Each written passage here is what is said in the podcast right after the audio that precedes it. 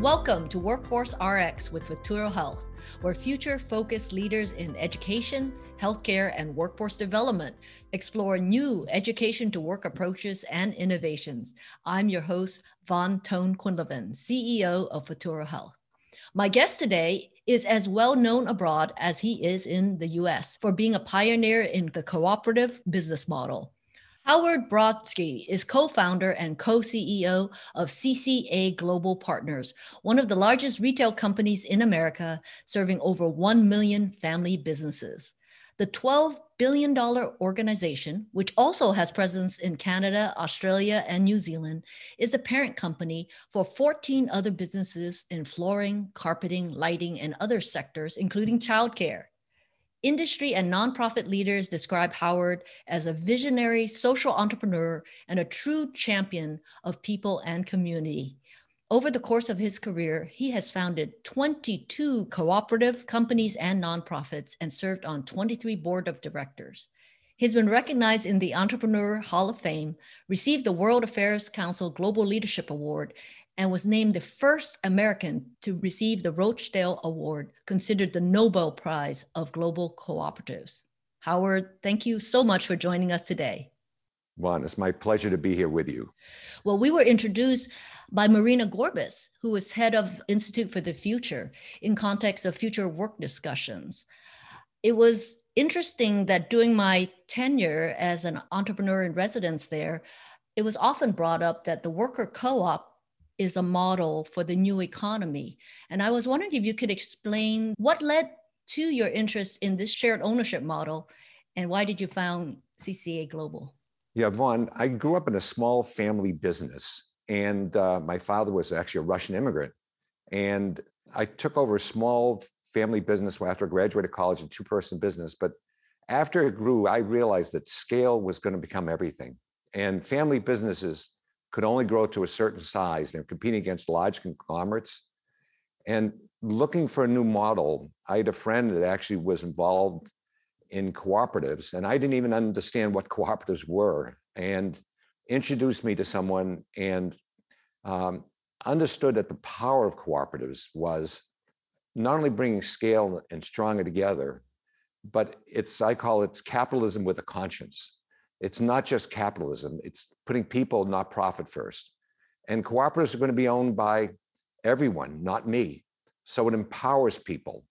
And once I understood that model and started the company, one sort of business led to the other business where we really understood that family businesses were so much at risk. I call it the, fabric of our communities, but they need scale. And how can you have scale without losing control? And what cooperatives do is they give you scale without losing control and give you the tools you need to compete against any large company in the world. It's interesting that the phenomena of worker co ops are coming up at this moment in time, especially as we talk about the gig economy. Uh, what was thought provoking was to see journalists who are becoming independent workers coming together to form workers co op in order to have the buying power or the scale to be able to buy benefits, for example. So, in a prior podcast, the head of Lumina Foundation noted that for this new economy, we needed new social structures, such as portable benefits. And certainly, workers' co op is one of those concepts, one of those structures that seem to be particularly good match for that economy. So, as chairman of the Cooperatives for a Better World, you, I mean, you've been working to increase the number of co-ops around the world by 25%. Why isn't this model more widely used in the U.S. And, and do you think it's misunderstood? I think, first of all, it is misunderstood. I think when you mention the word cooperatives, people think food co-ops. It's the first thing that comes to people's mind. It's really a shared ownership business model. And I think it can apply to so many sectors in so many ways. You know, in America, as we know, we have a fading middle class, and we have the highest inequality of any developed nation in the world. When the top 1% received 90% of all the wealth in the world in the last decade, we know that our economic structure is wrong. And I think a lot of people have said capitalism is dead. I don't think it's dead. I think it has to be modified so that it cares about people. And co ops do that. Well, I think what co-ops have lacked, on is recognition for their flexibility and the different segments they can go in. And I think also co-ops have lacked capital uh, because in, in co-ops, you're probably, you're not going to get the 50 time return. It's not going public. It's not a nonprofit. We are very profitable. Most co-ops are very profitable. The only difference is we return our money to the members. Uh, so we return multi-billion dollars to the, our members. And that really increases equality. It increases ownership. It increases opportunity. But it's not going to be where you go public and somebody makes a hundred times. You know, Howard, um, based on my conversation with you uh, back almost a year ago, we've had it in our mind to create a worker co-op that can help students with placement and staffing. And because in workforce development, them landing into a job is so critical to the model. And so in January of this year, we actually stood up a legal entity called Allied Up to serve as a staffing and placement firm for allied health jobs. Now, what are the key advantages to this shared ownership model? I mean, you kind of alluded to it, but how does it relate to the employee experience and, and what does uh, participation look like from an employee experience? And could I ask you one more, which is, does it improve retention? Because many of these uh, small health centers, for example, are experiencing churn 20 to 30% in some of their occupations. So if we were able to put in place a workers co-op to help with staffing, would it have benefit in addressing retention? Well, first of all, um, it's a great question, Juan. To go back to the first part of it, I think there are two types of poverty that we have in the world and in the United States. I think there's poverty of economics and there's poverty of hope. And I think what co-ops do is they address both of those issues. To your point, what co-ops do is people are empowered. They own something. You know, I know at the Institute of the Future, Marina's book, the minimum basic assets that she felt was so critical in the world. You know, a lot of people don't have assets. When they become part an owner of a co-op, they have a say in it. And it is shown actually retention goes up, I think almost 65% if they're owners rather than just employees. And so they have a much stronger dedication, a much stronger sense of obligation, but also a much stronger sense of hope. And isn't that what we all need? We, we need hope. Uh, you know, when we see the devastation have so many people left behind, you know, I just saw recently that 50 million people are going hungry in the United States and 40 million people going evicted. I always say that people might need subsidy. They don't want subsidy. They want opportunity. What you're doing in, in your world, Juan, you're giving people opportunity. I think people need opportunity. I'm all for the subsidies that are going out now because they need them. But that doesn't put people in a different economic position because they'll need them again next year and the year after. What you want to do is really create a new economic environment where they have ownership, shared prosperity, and shared wealth. And could you give us example of like what that means in terms of, of shared ownership? How, how does that feel to the worker themselves? One of the great probably cases of uh, cooperatives in the world is a company in Spain called Mondragon that is incredibly accessible. They're industrial and they're owned by 85,000 employees. And I think they have like 75 different factories. They make televisions and bicycles. And, um, and during the recession, it was interesting. The employees voted not to lay anybody off. So they took some minor reductions in pay so that no one would be laid off. And they have the lowest unemployment rate in Spain. And the highest retention rate of any company. So you're combined with economic opportunity, hope, retention, and a sense of ownership that you could never get just being an employee. That's an incredible story of stewardship by the workers themselves. Thank you for sharing that. Oh, it's incredible. Well, I'm going to take advantage of your problem solving skills here and and throw you a problem that's in the healthcare field, which is with home health aides. As you know, this classification is notorious for being poorly paid, and yet they're the ones working with the complexity of care in the home. And uh, you've shared with me once before a set of ideas on how to restructure this occupation so that it actually can become a more viable, livable uh, wage. Give us the detail of how you think we could approach this. Sure.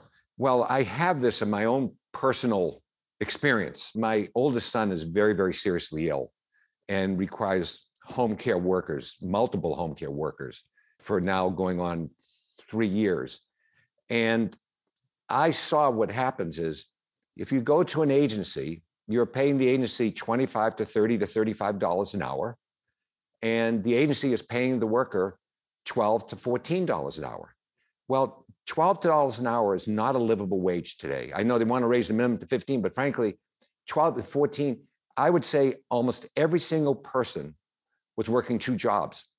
And i call that part of the extraction economy one because extraction economy is when the person taking in the money is getting a disproportionate amount of the money for the person doing the work. As you know, the home care worker is doing all the work. So I hired people directly uh, so I could pay them a living wage. I could pay them $25 an hour. But I think there's a way to do a cooperative. There, in fact, there is, and there's some cases of it in the home care health worker.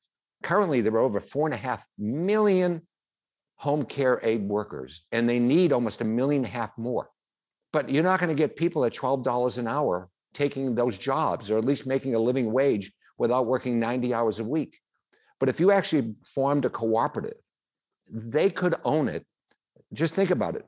The only thing that really has to be done is placement. And placement is not that difficult. The demand is enormous. So if they could go from making 11.50 an hour to making $22 an hour, because the overhead's probably four to five dollars an hour, they could double their wage. And the other thing is, you could provide them with benefits, as you said, with some benefits for with access to health care and other elements at a cheaper cost. You could provide them with uh, discounts on gas cards so that their car and discounts on insurance so that they actually take home more money. And also in our changing healthcare world today, telemedicine is going to become so important. That home aid is the crucial element in the connection to the patient. They know what's going on with the patient more than anybody. And they could be an instrumental part of the telemedicine. I mean, they know what supplies that that person needs on a regular basis, what goods are coming into their house. Well, part of the co-op could be actually providing those supplies and they could get a percentage of that. It wouldn't cost the customer anymore. I mean, I think you could raise their wages from an average of 12, 11, 50, $12 an hour to 24, $25 an hour. And you're talking four and a half million people. Is it a function of the co op being willing to accept less profit than a private sector, a regular private sector company? No question. So the co op, whatever profit is actually comes out, goes back to its members. So even if theoretically, say theoretically, um, the co op charged $30 an hour, and they paid the worker instead of 12, say they paid them 17 an hour or 18 an hour, they went up 25, 30%. And there was an extra $4 an hour left over in profit after their expenses overhead. All that profit, 100% gets returned to the workers. Not, not 5%. Right now, I can tell you, it is a very profitable business to own an agency in the home healthcare world. It is extremely profitable. There are, people are making a lot of money in it. And the reason is it's extraction. So yes, co-ops, if they make a profit, it always goes back to its members because it's owned by the members. There's total alignment of goals between the worker and the organization. So in, in the case of um, a family that needs to hire one of these home care aid, the cost of them is still the same. It's just that the worker is getting proportionally more payback. That's exactly right. Into their pocket. That's what you want. I can tell you, they usually know what's being paid. And a lot of times they feel so undervalued because they know that they're only getting half of what actually is being paid, less than half in most cases of what's being paid. And you're not asking them to do more work. You're asking to participate as an owner, and you would have management find the jobs and place them. Current home care agencies do not do a lot of training. And you could actually have better training and better sophisticated uh, home healthcare workers in the future. You mentioned a part two of this this model, which is that they're the ones who understand what supplies to order, right? And that they can get a percentage of that order. Could you talk about more this model? And, and you've lived through a similar model in the past, right? Yes. Well, you know, as I said, for my own sons, there are supplies, medical supplies that get shipped in. There's normal goods that get shipped in that he needs on a regular basis, and they're just ordering them through whoever they want. Well, if the co-op was participating in this, it could be ordered through the co-op, and the homemade worker would actually get a piece of that happening. So they would participate in the in the economic process, which is that's how you're going to lift up people out of poverty. That's how you're going to lift up and make middle America a, a wealthier America than it is, and not have people left behind.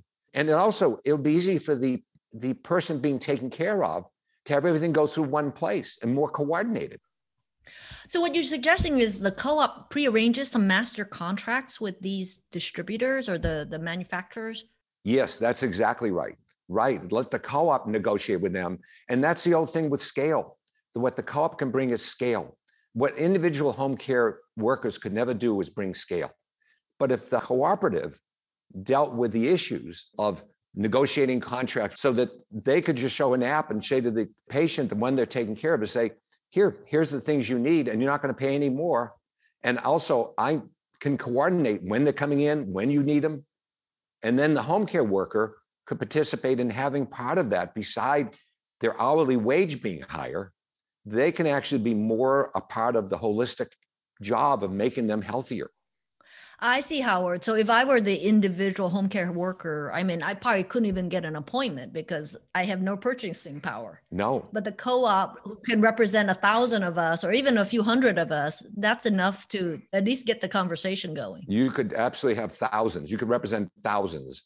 I can tell you that that's we do a lot of negotiating contracts, and there would be a, a lot of money on the table for the home care worker. Mm, that's good to know.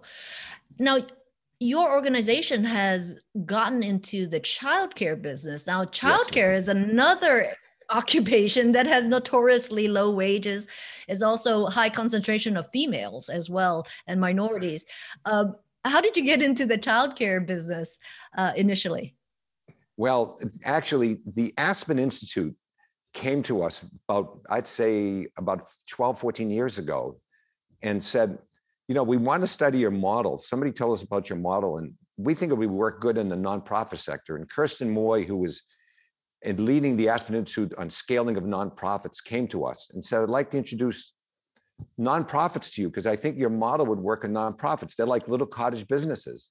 You really can't combine them well because, you know, it's the individual that runs them that makes them successful. And I think that was true. And so over a six month period, she brought in every type of nonprofit from home health agencies to childcare agencies to our organizations. And she said they love the model and it would work. We thought that childcare was in such a need in America. As is typical, the wealthy get the best agencies in the world, but the people working childcare are making $12 an hour, uh, and the turnover was enormous. And so we started in the childcare world, going on almost 12 years, and we now support over 22,000 childcare centers in over 33 states across the United States. And what we've done is we've brought down their costs, we've upped their, their quality, their training, their marketing, their insurance.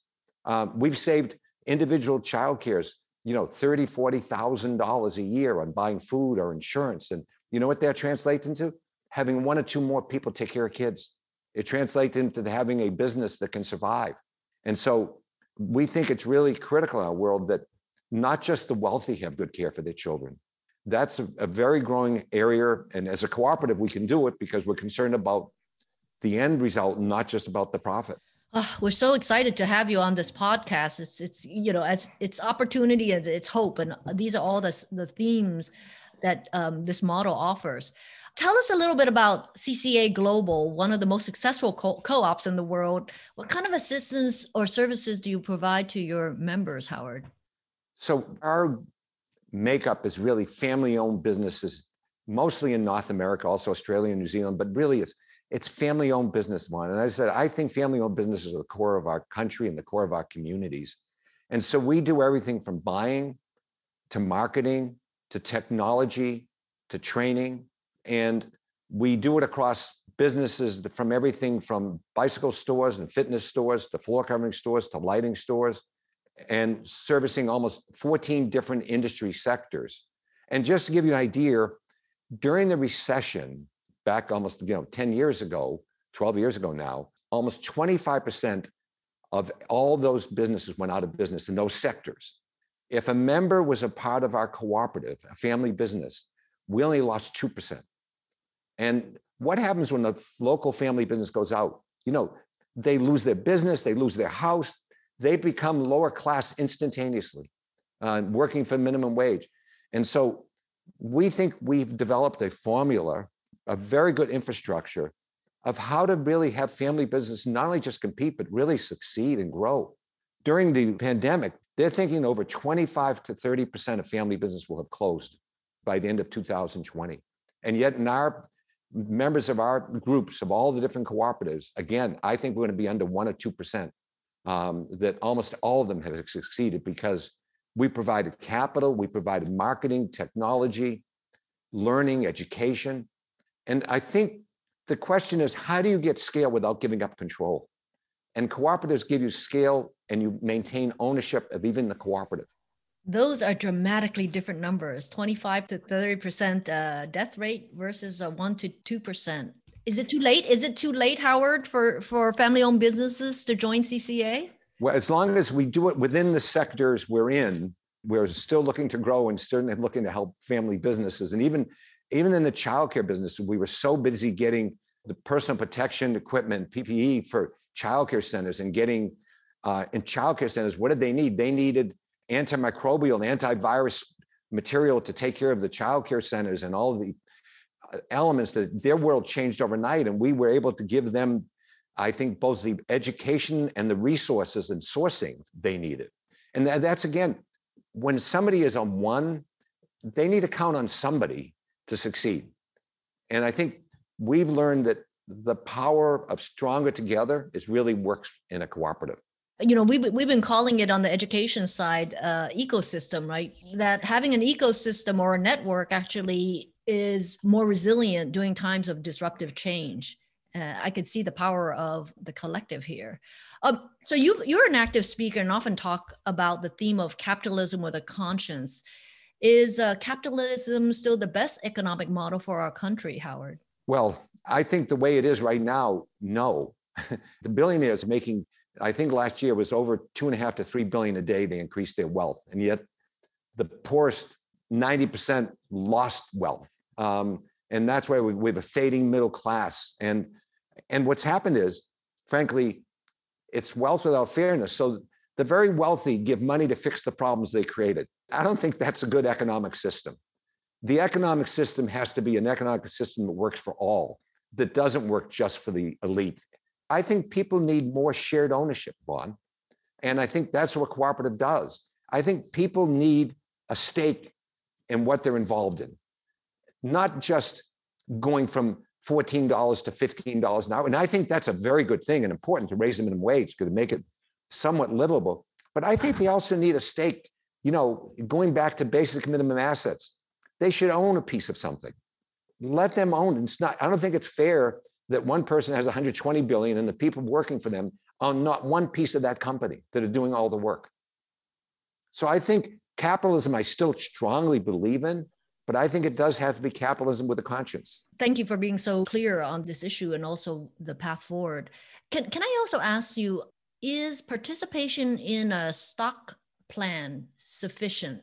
And why does it differ from the, the co op model? Well, the co op model, you have actual ownership and a say. You actually have a vote. So you, you have real ownership, not somebody's not giving you a share. And I would say most companies aren't giving people shares. In a cooperative, it really is shared ownership, shared democracy, and shared wealth. A cooperative is a wonderful blend. It's not a nonprofit, it's not socialism. It's a wonderful blend of capitalism with a heart.